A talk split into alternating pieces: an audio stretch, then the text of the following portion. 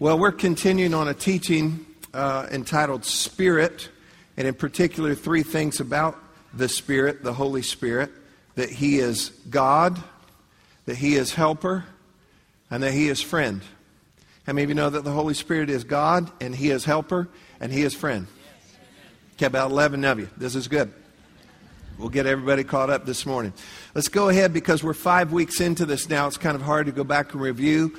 Uh, just by course as we go, some things will get reviewed.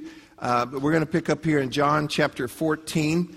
Let me say this that I'm going to be teaching this morning, and we're going to have to be uh, kind of rapid fire because I don't, I don't feel uh, led that we break all of this up. So we're going to cover uh, a lot of material this morning, but you're going to come out of this thing smarter. You're going to walk into a restaurant or go home or whatever, and people are going to go, "Man, you look smart," you know, and uh, it's to it's to be good. But we we find in Scripture that teaching waters the seed of the Word. And so, if there's really going to be growth and, and good roots in our life, we've got to have the teaching to go with this as well. In John chapter 14, verse 16 and 17, Jesus said, And I will pray, I will ask the Father, and he will give you, so that's me, he will give you another, note that word, another helper, that he may abide with you forever. The Spirit of truth, whom the world cannot receive, because it neither sees him nor knows him, but you know him, for he dwells with you and will be in you. Then in John chapter 16, verse 7, and I want to read this verse from the Amplified Bible. The Amplified Bible goes into the original language and meaning and amplifies that a little more. a great working translation. It says this However, I am telling you nothing but the truth when I say it is profitable, good, expedient, advantageous for you that I go away.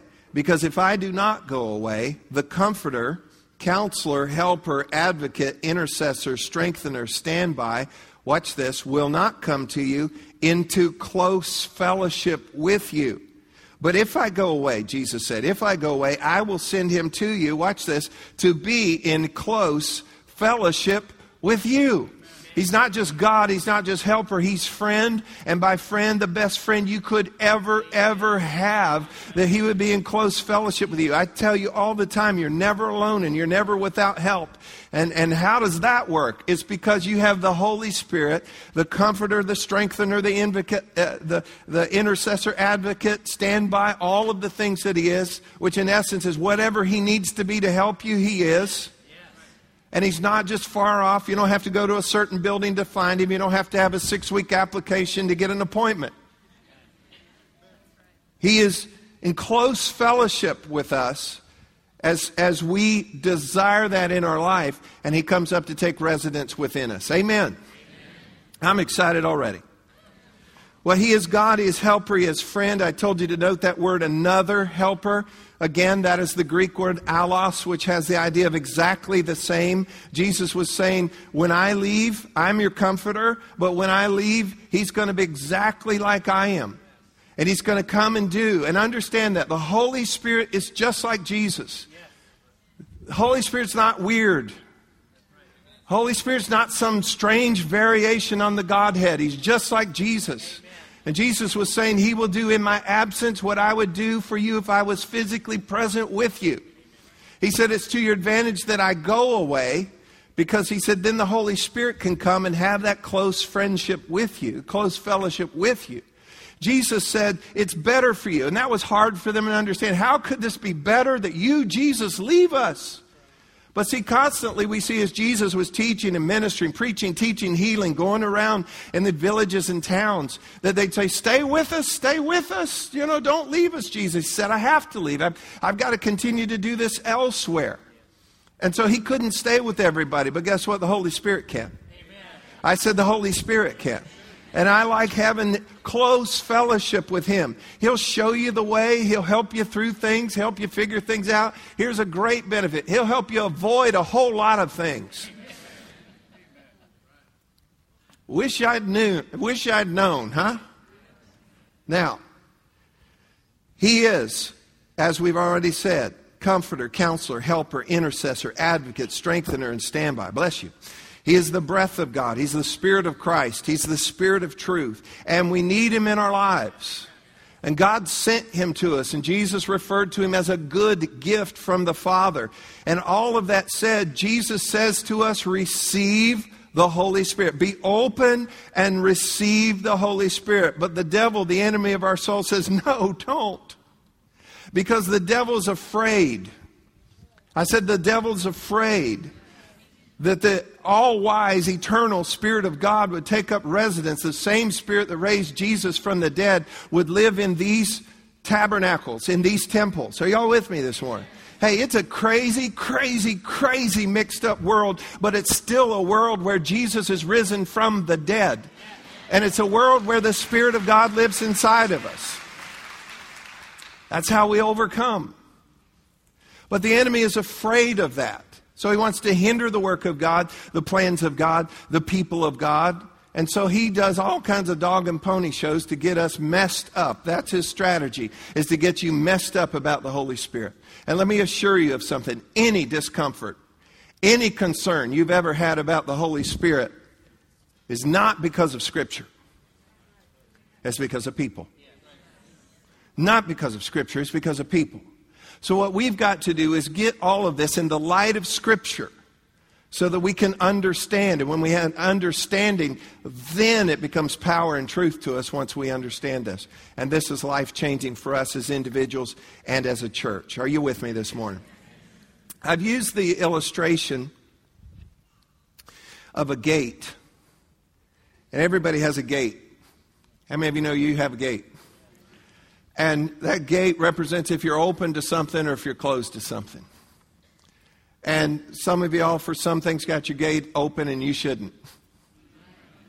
There's some things you need to shut the gate and get your hatchet. Okay? And some of y'all got your gate a little open. And how many of you know some things you know to just open that gate up for? And some people to open up that gate. There's other folks you see them coming, you go, oh, quick, close the gate. Lock her down. And see what we have concerning the Holy Spirit because of the enemy's strategy is to block our gate with rocks and weeds and debris so that we can't even get that gate open or we don't want to. And what we're trying to do is to get these things out of the way. What are the rocks? What are, what are the weeds? What is the debris? What are those things? It's traditions. And I'm not here to bash anybody's heritage or tradition, but, but how many of you know sometimes our traditions, what we've been raised in, can get in the way? Well, for the rest of you, it can get in the way. Jesus even said at one point, He says, You've made the Word of God of no effect because of your tradition. Your tradition can get in the way of the light and the truth and the freedom that would come from Scripture. So if, if your tradition, if your heritage runs crosswise with God's Word, we have to take God's Word as the authority to set us free. Okay? There have been teachings that maybe you've had. Maybe those teachings were accurate. We saw Apollos last week. He taught accurately the things of God but he didn't teach them completely because he didn't know yet about Holy Spirit. Priscilla and Aquila pulled him aside and taught him more accurately the way of God, and he found out about the Holy Spirit. But he taught what he did know accurately. Maybe you sat under teaching along the way that was accurate, but just wasn't complete. And then others of y'all may have sat under teaching that was just absolutely whack. You know, or maybe it's experiences that you've had, good or bad, or even this hearsay. I've actually talked to people, well, somebody told me this about the Holy Spirit, somebody told, you know what? Do not, do not close your gate to the very breath of God, the helper, the comforter, the one who's just like Jesus, because of hearsay? Because what somebody else said, somebody else's experience. And what we want to do is get all those things out of the way so we can get that gate open and so that you can find that everything the Holy Spirit has, you do not have to be afraid. You will only be blessed and you will only be helped. Can I get an amen out of somebody here today? Uh, uh, approach matters a lot. The approach to this, how you approach these things, matters a whole lot. When I was growing up, at one point we had three dogs. We had a St. Bernard, we had a boxer, we had a Chihuahua. No joke. So we had extra large, medium, and small. And about once a month, my mom had to give them this heartworm capsule. When I was growing up, there were no pills, there were no tablets. Everything was a capsule. Do you remember? I remember I had tonsillitis and I had to take capsules. I think they were that big. And I couldn't swallow them, so my mom would put them between Fritos. And I'd just chew it up. Chase it down with some 7 Up. Amazingly, I still like Fritos. But my mom would take those dogs in this heartworm capsule developed by NASA. And she'd take a dog and she'd put it in a headlock, pry its mouth open. My mom had these long fingers and she'd put that capsule right between the, and she'd cram it down their throat, pull out real quick, and then hold their snout close, rub their nose, because then as soon as you let go, they'll want to lick their nose and then they swallow. And then they're completely traumatized. And they had kind of this clock, and about once a month, they. One day, I'm telling you the truth, I heard that St. Bernard go, rut row. I, I did.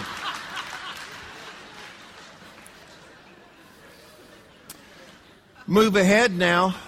A couple years ago, I had I had some boxers. They were brothers. They they both have passed now, and that was that was one of the hardest things ever.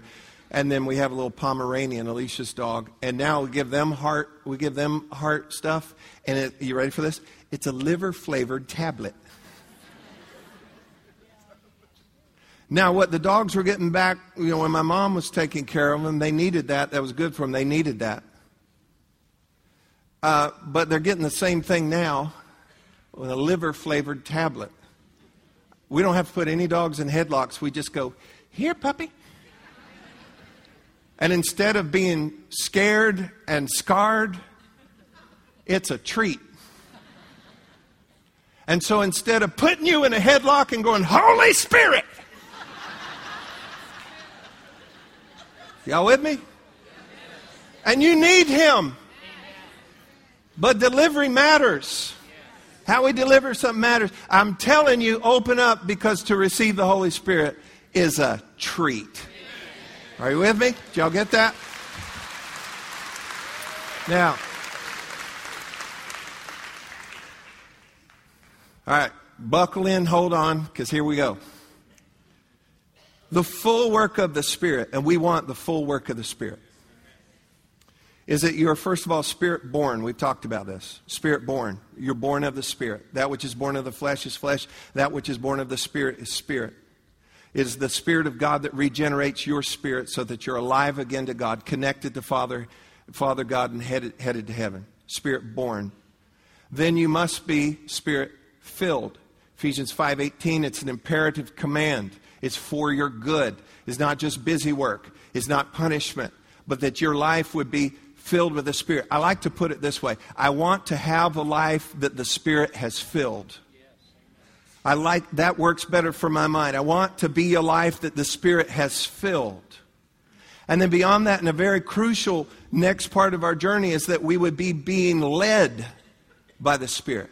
Because you could be spirit born and spirit filled and still no life change essentially because you're not allowing Him to lead you. And He knows how to lead you, He knows how to show you the way. And then the whole process, the whole journey, is an ongoing process of us being spirit formed. That more and more His fruit is being seen in our life. His character, His nature is being formed in us. We're not trying to be Christians, we're not trying to be good. It's getting formed in us. It starts to come out as fruit in our life because we're born of the Spirit, filled, a life that the Spirit has filled. We're being led by the Spirit and then we're being formed by the Spirit. Amen.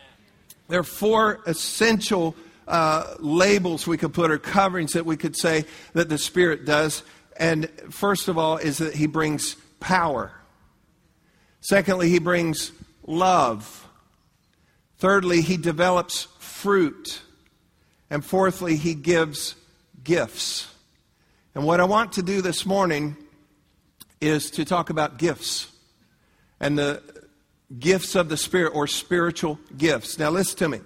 Part of the responsibility of a pastor is to establish and maintain doctrine and order for the house. So, part of, part of my role is I have to have clear doctrine and clear order for the house so that we know where do we stand on this? What does the Bible say on this? And, and that's something that we have to take so seriously. I take this so seriously that we rightly divide the Word of God, and that's part of the role of, of the pastors to do that. And when you do that, you create a point of reference. So a message like this morning will be essentially a point of reference.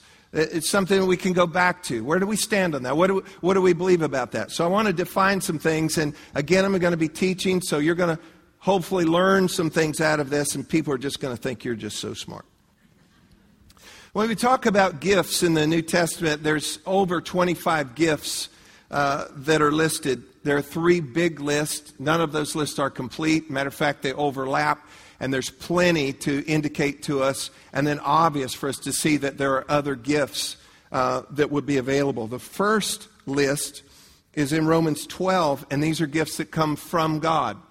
They come from God.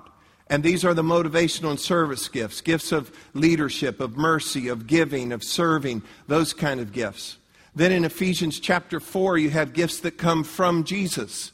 And these are what are referred to as the fivefold ministry gifts. This would be apostle, prophet, uh, evangelist, pastor, and teacher. then in 1 Corinthians 12, and this is where we'll center up today, are gifts that come from the Spirit. And there are nine of those that are listed. They're in three different categories power gifts, vocal gifts, revelation gifts. And so we'll, we'll break those down in just a moment. We won't be able to spend a lot of time, but I want you to see uh, how they work. The two big words concerning the gifts of the Spirit would be this. First of all, they must glorify. Everybody say glorify. Who should they glorify?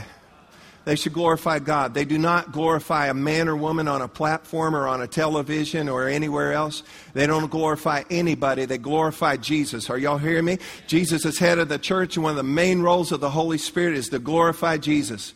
So the purpose of the gifts, first of all, is to glorify Jesus. Can I get a hearty amen on that one? And if, if you see gifts being used in any other way to draw attention to a person, to, to a cause, or whatever else, that's wrong. That's wrong because it's to glorify Jesus. The second thing it is to do is to edify. Edify. Everybody say edify. Edify means to build up, to strengthen, to help, to make a difference. It's to edify people. I said it's to edify people. So the very purpose of the gifts is to glorify God and it's to help people. It's to edify people. Now, there's a word that covers all of this, and, and um, let me just throw this in in case you're hungry for even a little deeper on it. In what is called systematic theology, we have something that is called pneumatology. The Greek word for spirit is pneuma, pneuma. And then anything that you add ology on the end means the study of. So this is the study of the spirit. So there's biology and psychology. I'm a little more into things like lunchology napology. Come on, I'm preaching now. Come on, y'all here? Okay. So, pneuma, the Spirit, and then the study of that. Well, then we get to the gifts of the Spirit. And this whole series really is studying the Spirit. You get to the gifts. And the Greek word for gifts, now hold tight with me here. This is where some people seize up a little bit. The Greek word for gifts is charis or charisma. And that's where you know, some people get thrown off, but this is not a bad word. Charisma is not a bad word. Okay? And it simply means gifts. It simply means gifts. So let's, let's go a little bit further here. Um, there are two schools of thought concerning the gifts. First of all, you have what are called the cessationists. Cessationists, and they believe this the gifts have ceased, and the activity of the Holy Spirit is very minimal. One of their verses is 1 Corinthians 13 8, which says that uh, prophecies will fail, tongues will cease, and knowledge will vanish away, but love will last. And that's really out of context for them to take that and say that means cease, because it says that they will cease, and that's reference. Honestly, what it's saying is you take prophecy, tongues, and knowledge.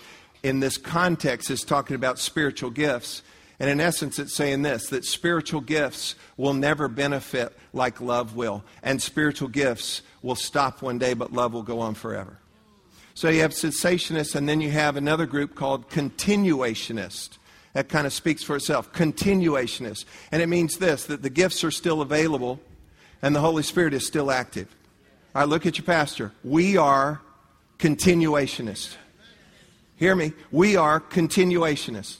We believe that the Holy Spirit is still active. I don't even want to do this thing if He's not.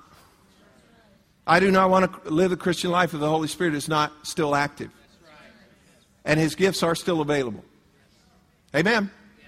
All right, let's plow a little further here. We are continuationists, and, and we have said that we, we believe in the gifts, so we believe this. We believe in the charis, we believe in the charisma. So technically, look at me. Technically, then, technically, stay with me. Technically, then, we are charismatics. Now, I don't go and tell hardly anybody that because labels limit. And people say, You're charismatic? Well, I know another one, and I don't want to ride the same bus as that, okay? So here's the deal, though. Technically, though, Understand that labels limit. So that's where you've got to understand the, the underpinnings of this. We are, in the technical sense, a charismatic in that we believe in the gifts, but we are not charis addicts and we're not charis maniacs. And you cannot, listen to me, you cannot properly understand the Holy Spirit from a charismatic tradition alone. You have to put things in the light of the Word of God. Um, you must rightly divide the Word, and you do not define the functions of the gifts apart from the Word. And here would be here would be the note of caution here. You don't make manifest you don't make doctrine out of manifestation. You don't make doctrine out of manifestation. With all that being said, y'all still with me? This is a treat. I'm not cramming anything down anybody's throat, right? All right. The gifts, we find these only discussed really in a sliver of Scripture 1 Corinthians 12, 13, and 14. And Paul is speaking to the church at Corinth. There are two books to, to the Corinthians in, in the New Testament, but Paul actually wrote more books to them. He refers to them in these, in these letters. And he says, I hope it wasn't too hard on you with that last one. And he's, what he's having to do with the Corinthians, and long story short, a lot of his writings are descriptive, they're not prescriptive. He's saying this is what is going on. And then he comes back and he is corrective and he is instructive because this is too important to just let you run off and do whatever with this. So in 1 Corinthians chapter 12 verse 1, Paul, the first thing he says right out of the gate, he says is this, Now concerning spiritual gifts, brethren, I do not want you to be what? Ignorant. I don't want you to be ignorant. I don't want you to be misinformed. I don't want you to be uninformed. I don't want you to misunderstand. So, church, stay with me. This is important that we don't, un- that we don't misunderstand this at all. Then he goes on to say in 1 Corinthians uh, 12, verse 4, 7, and 11, I'll read these for you.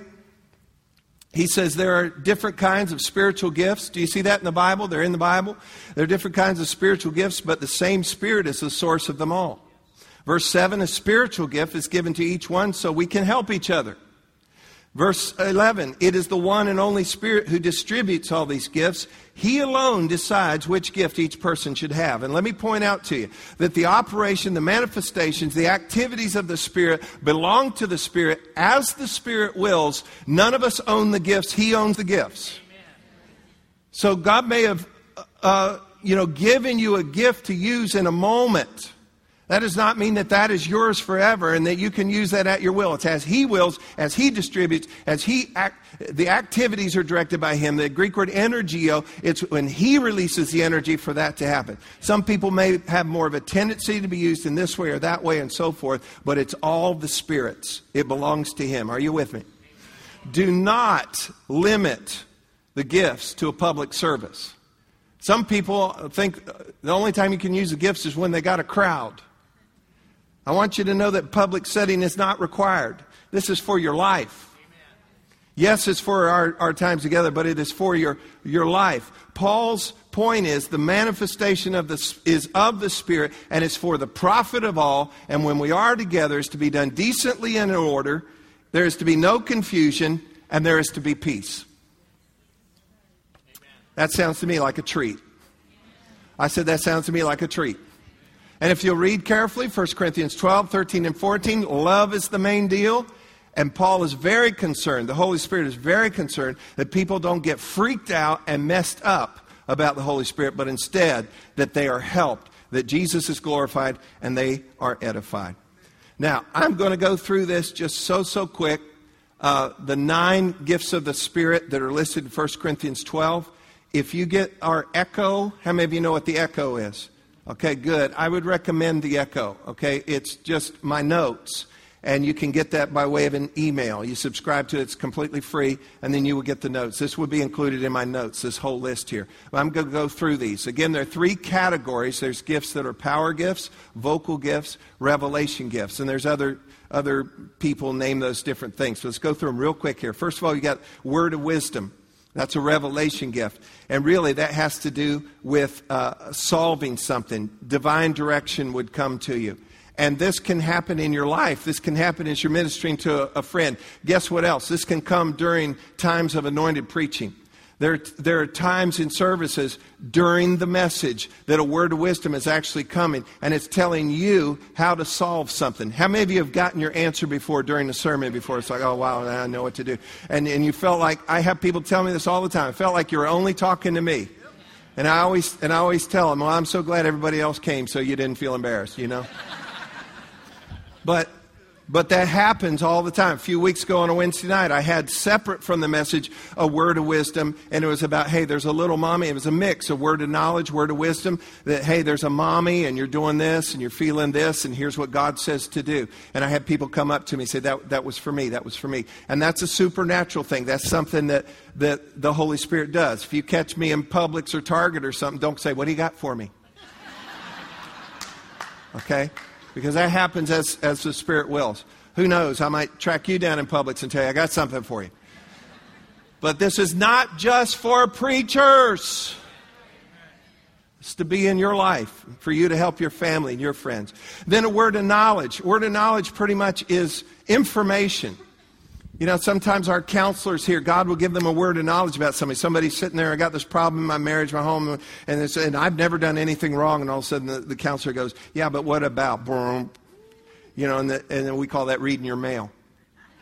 And the Holy Spirit would do that. But guess what? It has to do with information. Remember the woman at the well. And Jesus, I perceived this, and, and he said, and this is also what comes, comes into play. How many of you lost your keys or something before and you go, Lord, where is this thing? He'll give you information about something.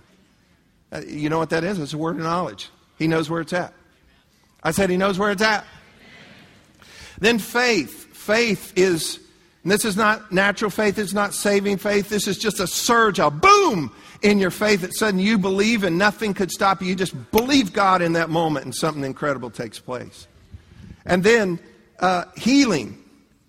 And this is also a power gift. This is what would be called divine healing. Again, it's just like it just comes on. There, there have been a couple of opportunities where, where I knew that was in operation when I prayed for somebody, and then something dramatic happens. And, you know, you probably have stories about that as well. The lame beggar man at the gate, beautiful, in Acts chapter 3, you know, they said, Silver and gold have we none, none but what we do have in the name of Jesus, rise up and walk. And boom, that was one of those boom things. It's a, it's a power gift. And then you have working of miracles. And this is just something that can't be done, gets done.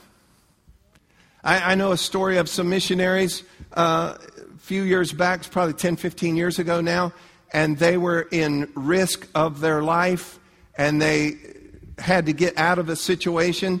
They had a Jeep but somebody had stole the battery out of their Jeep months and months before, but they felt divinely directed of the Lord go to the Jeep and drive the Jeep. So they got in the Jeep and cranked up the Jeep and drove away in the Jeep with no battery. That's, that's a miracle. That's a miracle. Now, don't you try to do it. I don't need gas in this car. Yes, you do. Then prophecy. Prophecy is speaking forth. It's not just foretelling. Ah, next Tuesday at 4:15, Price is Right's going to call you. You know, you Now, the Holy Spirit will show us things to come, but this is more of a forthtelling. It's a speaking for God. And there are times where God will just come on you and you're going to have something to say. You're going to speak for God to your friend, to your neighbor. It happens all the time during messages. Actually, by definition, prophecy is it's inspired teaching and preaching. And so I've had people say, Do y'all ever have prophecy here? Every service. Every service. And there are times where the things are not in the notes, and all of a sudden I just feel the accelerator move by itself. It's like, and, and just something comes that God has that He wants said, and that is a thrill you know, for that to happen. But that's not just for preachers, but I'm going to tell you that in services, every service is prophetic. The message is prophetic in the sense that it's inspired teaching and preaching. Now, if I just got to hold myself up on this thing as I turn in your Bibles to Leviticus chapter 7, then you know we're not going to get anything, okay? But it's God that would do that, and God would help us, and I pray that He always does. And prophecy also is always has to be edification that it would strengthen you, exhortation that it would encourage you, and that it would comfort you. And then discerning of spirits. This is not just discernment, but discerning of spirits. So you could kind of tell what spirit is involved in this. So you'll be able to know someone's motives even, and that is for your protection. It's not for you to exploit anybody. It's to it's for your protection. Uh, Simon the sorcerer, we perceive that your motives are not right. Uh, Ananias and Sapphira were lying, and that and that was pointed out. And then let's go on to this here: tongues and interpretation of tongues. Saw some of you close your gate a little bit. Hang with me here. Tongues and interpretation of tongues. These are both vocal gifts, and they go together. And I want you to notice they go together. They go together. Tongues is an unknown language that someone would speak out, and it is to speak for God. It does, however, require interpretation, not translation, interpretation. And that is that you would have, God would give you the sense of the meaning of that message that you would give that out. But here's the thing that I want to point out for you for doctrine in order for this house tongues plus interpretation equals what? Prophecy. Tongues plus interpretation equals prophecy. Now, listen to me. Do not let your whole theology and opinion about the Holy Spirit revolve around tongues. Most people that I talk to that have any kind of issue with that Holy Spirit, tongues is the issue. And I want to encourage you that tongues is the least of it all. And do not let your opinion about the Holy Spirit, do not let your theology about the Holy Spirit revolve around tongues when it's actually the least of it all. You need to know that there are two kinds of tongues. The one is the public gift that would sometimes operate in a public setting where someone would stand and they would have a word in an unknown tongue, and then there must be an interpretation, or that is out of order. Okay? Then the other gift of tongues, and this is the one that Paul encourages, this is the one that I encourage, is not the public gift, but it's the personal, private grace. That is your prayer language. I believe that's available. I believe, hold on, hold on. I believe that is available to every person who would say, Holy Spirit, fill me. Holy Spirit, baptize. I believe it's available. I believe it's a benefit for everyone to have that to help you in your daily life. It is the Holy Spirit with your spirit praying together. I can't think of a better prayer partner to have in your life. And listen, and He won't make you do this in the middle of the grocery store. He's not going to weird you out. Is, this is intimate. This is a personal grace that he would bring to you. But Paul values that greater than the public gift of tongues and interpretation. And let me remind you again that tongues plus interpretation equals prophecy. So, Azusa Street was a revival, it was an outpouring of the Spirit in the early 1900s. And when that took place, there suddenly there were people that were speaking in tongues. There was an outpouring of the Spirit. Y'all staying with me? You keeping your gate good and flexy here? Okay. And there was an outpouring of the Spirit. And because a lot of them were not learned in the scriptures, also because of persecution that w- they were having, and also because of a sense of sensationalism that was going with that, what they ended up doing historically, and you can go back and read it, is they elevated tongues beyond what scripture intended. They elevate it as a too important thing in settings, in, in, in uh, one's spirituality. It even was said that if you didn't speak in tongues, you weren't going to heaven. That is not in Scripture. That is not right. And that that became the measure of your spirituality or a service. So hear me on this. Tongues is not the measure of a service. Tongues is not the measure of one's spirituality. Matter of fact, Paul said that you should desire especially prophecy. He did not say to forbid tongues, but he said to desire rather. Everybody say rather.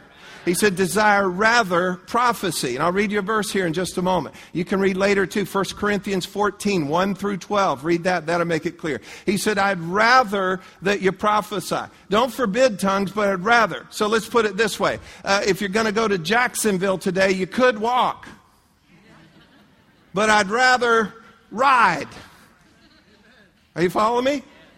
That's not saying you can't do it that way, but it's saying, whoa, it's saying that it's better. It is better this way. Look with me, 1 Corinthians 14, verse 1 in the Amplified. Eagerly pursue and seek to acquire this love. Make it your aim, your great quest, and earnestly desire and cultivate the spiritual endowment gifts, especially especially that you may prophesy, interpret the divine will and purpose in inspired preaching and teaching. You should desire more in a service when we come together that there be inspired preaching and teaching rather than for somebody that you may or may not know to pop up and to do something. And Paul speaks to this with, with great labor here. He says a number of things. He said, desire rather than tongues, desire prophecy. He said, prophecy is greater than tongues. And he says, it is better, it is better. Everybody say better. It is better that when we come together that there are words that are spoken that are easy to understand.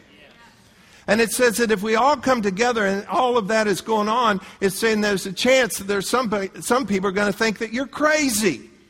And we're not trying to be crazy. And we're not ashamed of the Holy Spirit. But we're trying to do what Scripture says you'd rather do, and what is better to do, and what is more efficient to do. We're going to be developing later on more and more small groups. And I think sometimes in small groups, I want the gifts to be operating in there too in different ways. And in your day to day life with your friends, with your family, people you're encouraging, God's going to give you things. But please understand, over, over history, tongues has been elevated beyond the intent of Scripture and the Holy Spirit. It is a real gift of God. But it is rather, it is better, it is more efficient, it's more effective as far as vocal gifts when we come together, that there would be prophecy. And that's normally going to come through inspired teaching and preaching of God's Word. Are you following me so far? Tongues are not forbidden, but prophecy is highly preferred, more efficient, more effective, and as 1 Corinthians points out, it's a greater benefit. And let me just say this, and in order to avoid confusion and to keep order, typically that's always going to come through leadership. You know, rather than somebody who is that. Because did you all know that sometimes we have Jesus, John the Baptist, Moses, and Isaiah try to visit our church? I'm not, I'm not kidding. How many of you are thankful we have security? I mean, sometimes we have guys, hi, I'm Isaiah, and I'm here to speak today. And they go, no, you're not, but could we get you a coffee? Okay, and and so you know we're just we're just a little more safe this way. I digress. Let's keep going here. The Holy Spirit brings gifts. I said the Holy Spirit brings gifts. And I don't want to do life without gifts, and I don't want to do church without gifts. And those gifts are for the profit of all. They are to help all of us. And they are to glorify Jesus, and they're to edify the church. They're helpful, they're important, but love matters the most.